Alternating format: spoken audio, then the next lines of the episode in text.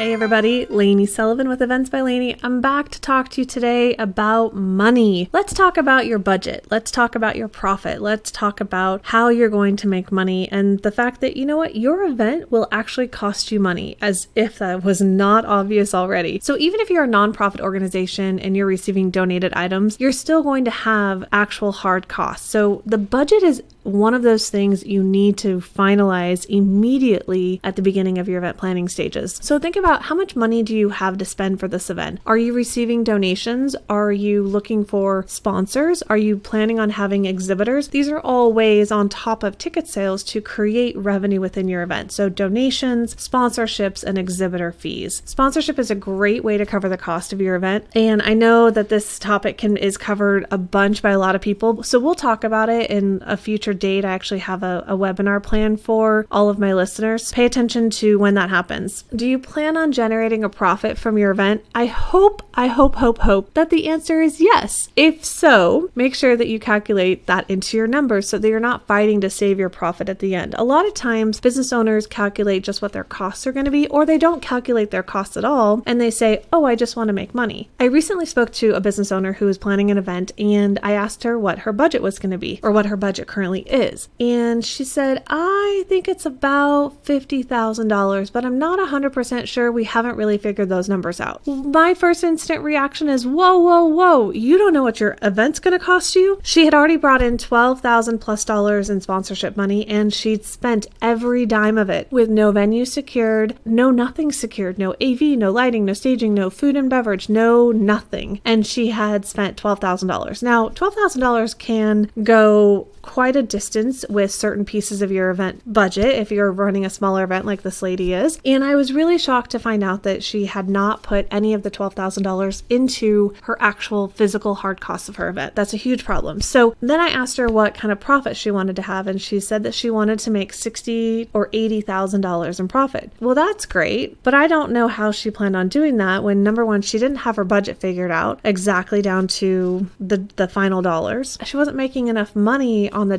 ticket sales to actually profit that much money. So I'm not really sure where her money was coming from because she'd already spent all of her sponsorship money, if you understand what I'm saying. All of her sponsorship money is gone. She hasn't made any ticket sales, so she has zero money in ticket sales. She has $12,000 spent on sponsorships and she wants to make $60,000 in profit and she has $50,000 in potential debt. Those numbers just don't add up for me. One of the things you have to have in place is a contingency. With everything you do in your event, you'll need to have a contingency or a backup in place just in case something inevitably goes wrong or costs more money than you had originally planned. Always budget at least a 15 to 20% contingency. Did I mention that things inevitably go wrong? If you don't have room in your budget, then you could be costing yourself more than just money. Think about stress, overwhelm, fear, anxiety. Yes, you actually will create a huge burden of stress, so let's just eliminate that right from the beginning. Plan to have a contingency or what some people call a buffer in your budget for the unexpected. So let's look at what you need to budget for venue, decor, design, event tech, group activities, entertainment, furniture rentals, licensing, insurance, Wi Fi, electrical, AV equipment and setup, staging, lighting, and rentals or vendor, food catering and services, hotel accommodations for your team, your guests, your speakers, and possibly your attendees, a stipend for your volunteer staff or speakers, ground transportation for team, guests, speakers, and possibly attendees, a speaker honorarium, advertising, marketing, print services, staffing, shipping, storage,